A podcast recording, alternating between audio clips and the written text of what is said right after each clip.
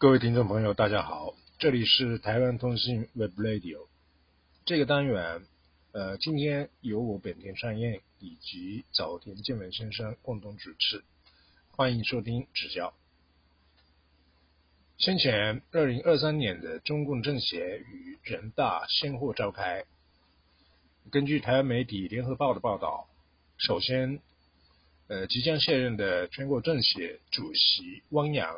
在工作报告中回顾，政协曾经举办台湾光复七十五周年和海峡论坛、两岸基层治理论坛等，以及加强与台湾岛内有关党派团体人士的联系，还有针对西方国家有关牵涉台港江等法案和佩洛西反台等行动发表严正声明。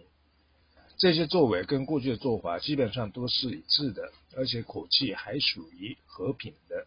但是因为全国政协主席将由中共政治局常委王沪宁接任，与汪洋相同，王还是中央对台工作领导小组副组长，在台湾工作的地位仅次于习近平。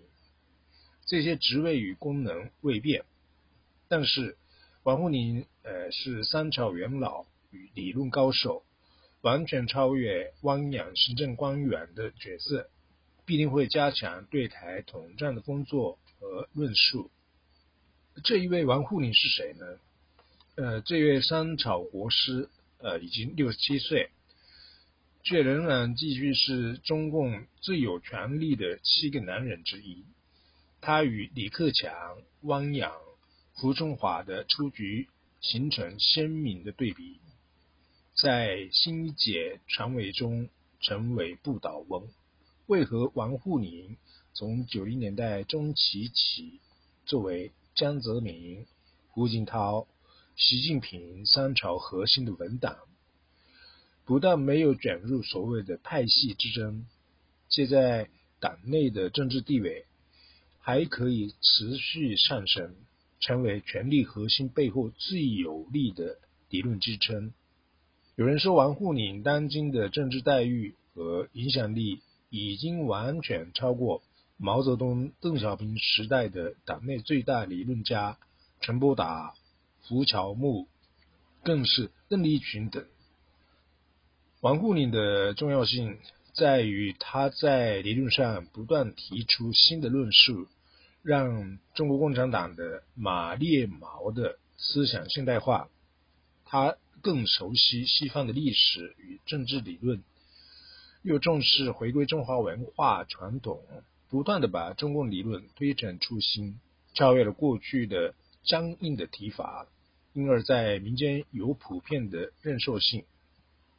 王沪宁是这么重要的政治人物，但是大家对他的为人。和核心的价值非常的陌生。去年十一月，中共二十大闭幕不久后，台湾媒体《中国时报》刊登了台湾资深媒体人徐宗茂先生撰写的一系列的文章。这些文章透过介绍徐先生和王沪宁的实际交流的过程，来观察王沪宁的为人和思考模式，是一篇十分有意思的文章。今天。我们访问前《中国时报》记者徐宗茂先生，请徐先生来谈一谈他所观察到的王沪宁这一号人物。王沪宁部分就是，我觉得我这人生有很多的奇遇啊，我认识他算是一种奇遇，没有人会知道说他后来这么重要，因为他是个思想型的，可是他是思想型的，不是不是纯粹理论的，他有很多策略的意思。也就是说，如果要打仗的时候。他知道要采取什么实际的步骤，很多理论的不一定知道，对，可是打仗的人知道要采取怎么样的一个打仗的方法。王沪宁是这两者都有，而且另外呢，他他会根据那个领导人的特点来设计他的理论的呃论述的方式，对，所以他也不是他也不是只有他自己。他有他自己，可是他会根据他所服务的领导人来规划那个整个理论的方向。那不管怎么样，他自己的部分就是他没有民主人文的浪漫，他没有。对，对，那哲学的浪漫他没有，还有哲学思想，但没有哲学终极目标的浪漫。什么叫哲学终极目标浪漫？就跟宗教一样，向往一个人间的天堂，向往的一个，所以他他有具有两面性。对，比如说他碰到一个事情的时候，如果有民主浪漫的时候，要镇压的时候会有点犹豫嘛。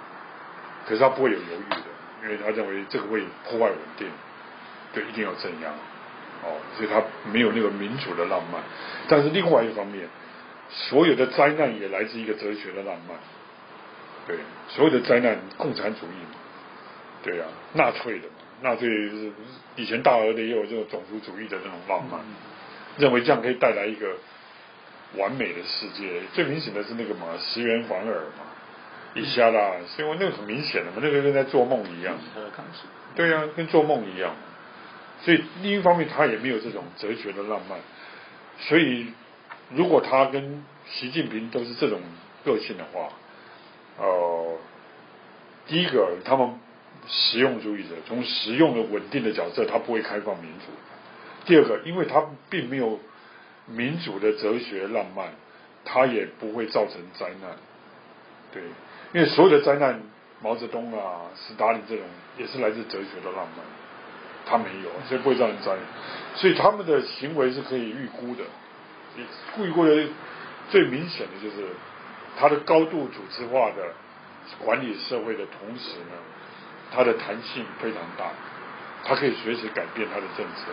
最明显的就是，呃，新冠肺炎的这个防疫政策，它可以瞬间就改变。对，其他国家没办法这样子，它可以这么做。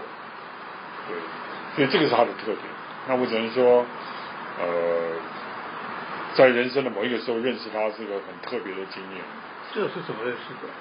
我在新加坡啊，新加坡，呃，他是我们一九八八年，他是复旦大学辩论队的。呃，老师，指导老师，那我是记者去采访，那采访的时候我们就认识嘛。那时候台湾是台大去，新加坡是啊不是，呃大陆是复旦大学去，所以我那边做采访我就认识了。认识了没有多久，一个月以后我就直接飞到上海去。了，对，因为我想去看看他们嘛，我。那他们很惊讶，我因为新加坡跟上海，他们当时出国很难嘛，新加坡跟上海离得很远，那怎么会突然，呃，我就一个月后就跑去找他们，对，那我就跑，他们就很开心啊，我们就在一起，对，就在一起，里面都有照片嘛，在一起我们就，呃，就成为很不错的朋友，他送我他的书，那他的书写的很不容易看，因为太哲学艰涩。我我跟他们同学生说，如果你们晚上睡觉睡不着，王老师的书是最好的安眠药。你看一下，看一页看不到你就睡着。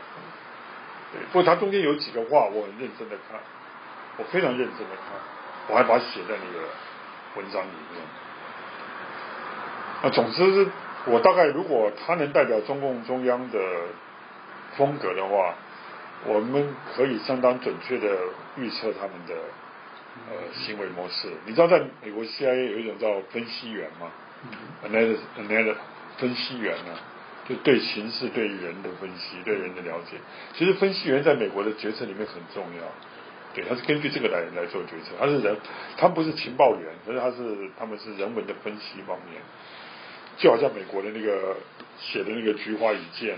那个对美国对日本的政策影影响很大的，对，所以如果呃人文分析是可以理解到他们的行为，因为你不知道什么细节的情报，可是你们你可以预估他们对一个事情的反应，他会有什么样的采取什么样的模式行为模式，这个是可以做到。嗯，所以我从这点来讲，我觉得我可以相当准确的呃预测他们的他们的那个模式，对。是，就是呃，这个王沪宁这个这个这个人物，台湾在台湾也是演做的不是很很多，那何况是日本，很少都都不认识他，都不认识，对，台湾也很少啊。很少。对啊，因为他接触不多啊可。是这个这个人就是呃，这这位呃，目前的这个中中共那边的这个决策里面是还是非常重要的一个一个。对对，那为什么大家都不是很知道？因为他他们嗯他很早就进入了决策圈。哦哦哦，对，他大概嗯他到中南海工作的时候就三十五六岁，很年轻，对，三十五六岁很年轻嘛。嗯，那一进去里面就不再接触任何人，哦，所以大家都所以不会认识他。比较神秘的哦。对，因为他又不直接，他不是政治领导，嗯。政治领导你要带一个团队，对，台面上你要带一个团队，你要跟人家沟通，嗯。你要面对群众，他没有啊，嗯，他就住在中南海里面，所以当然当然不知道，对。嗯那他目前的这个重要性是大大大概多多大？他是排第四嘛，嗯。对啊，他就他已经连续三个江泽民、胡锦涛跟他，如果不重要是不可能继续请他的，嗯。一定是重要才继续请你做。然后这三个人当中，呃，他前两个他是在台下的做理论研究、政策规划，到了呃习近平的时候把他拉来，直接变成中常委。那现在中常委他是全国政协主席，是排第四，嗯。排地位是排第四，可是就思想指导，他应该是第二个人，第二号人。思想的指导，他应该就是席旁边的人，在江在胡锦涛旁边都是算，可是就台面的政治地位来讲，他是第四，对吗？那他为什么那么受重视？这是我说的嘛嗯，就是他的他的理论跟策略能力被欣赏，嗯。他很有很强的策略意识，比如说对美国，他会不只是概念的，他会提供实际有效的嗯对付美国的办法，对，然后他又等得在官场上他又把握的非常好，对，嗯因为我六四前后我就见过他，我跟他谈过，所以我印象很深刻。嗯，他是什么样的人？为人？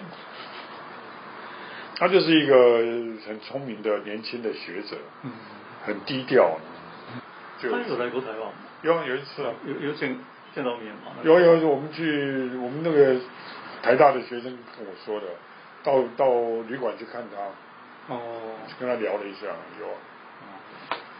对啊所以他说台湾建设的不错，他注意到那个高速公路的绿化做的做的不错，他是这样说。哦，他来台湾就是对台湾的这个看法对啊，正面的。正面哦。嗯那也许是现在也是。后来没有来，不过他很聪明，嗯他他完全推测得出来。他去过美国，短时间回来他就有一些观察。对他后来在，他后来写本书嘛，很有名嘛。美国反对美国，嗯嗯他认为美国一定会以美国的自由跟他的目前的这个那个发展的这种情况，他认为美国迟早会分裂。哦，对他三十年前就这么说，很久了。很厉害。嗯嗯，他他现在是以前是那个比较幕后的，对，呃，那现在是好像是台前。到台对对对台面上，对啊对。啊他他这样子的变化，你看怎么样？看那就是习近平提拔他嘛。嗯。对，但他他不是那种可以滔滔而谈的那种政治领袖，嗯。他不是，对，他不是那么会讲话，他是一个思考型的，喜欢呃做幕僚了，做幕僚比较适合，他不是站在台前，但是中共是一个很大的运作机器嘛，你不需要那么厉害，对你就做好你的角色，自然你讲几句话，报纸都是一大篇的，对。嗯。嗯，就是其实你看，就是他进入中南海以后都没办法跟跟他联络，这样子的，就是比较保密性的、封闭性的这个中那也是他的选择啊，哦。所以他才会信到受到信赖啊。哦，他主动这么做，对吧？当然，他们都会这么做，对，这个为什么要那么保保密？是低调，低调？对。哦。你包括所有中共的那个里面不止他嘛，所有在里面工作都是低调的，不跟外面，他们一定有他们的工作的守则啊。不止如此嘛，很多中共的中常委的政治局不中政治局常委退休以后，也很少跟朋友接触，没有往来啊。嗯郑鸿基在哪里？人在啊，你们你有没有看到他的消息？没有啊，嗯，跟朋友也很少见面。其实这个是政治体系的，就是运作体系的这个呃没错不同的，就是像呃对台湾也好，就是美国日本也好，就是比较表演型的哦，对啊以政治人物为主哦。那大陆是不是这样子？不是，完全不是啊，完全不是。对啊，这是他的传统吗？还是中国的文化的传统？还是是呃，是他们的传统，他们是高度组织性特别强，中国没有那么哦对。中国有时候那些退休的还很喜欢出来讲话，嗯，你没找到他还生气，你想是邓辉先生吗？不不止啊，还有什么退伍会的那些都是，还 要挂个什么名呢？无聊。他讲的话里面，是你你比较有印象的？主要就是策就是策略的，策略对策略的，跟辩论会有关。哦，对，因为我们当时辩论的就是有一个题目嘛，就是儒家思想是不是抵抗西方歪风的，嗯，对的一种，能不能抵抗西西方歪风？那他们是辩论是反反方，就是说不行。对，那他们就要因为不行嘛，就要批评孔子，所以他就想出一种辩论的方式。我印象深刻的是这样。嗯，而且还不是他直接跟我讲的，因为他不会跟我讲的这样子坦白，他是跟是学生跟我说的，所以是他跟学生的指导会议里面的话，那我印象很深刻，因为这是策略策略的意思嘛，嗯嗯嗯，对，所以他不纯粹是个理论家，他是个策略家，对，就是指实际打仗的方法，嗯，他他能够设计出来。如果要了解这个大陆的一个走向或是政策的话，那一定要了解这个。当然当然非常重要。非常重要，这点也是毫无问题。嗯不然的话，他不可能做那么久。三朝那从来没有过，嗯，就表示很需要他。以上是前中国时报记者徐宗茂先生的访谈。今天的台湾通信到此为止，谢谢收听，再会。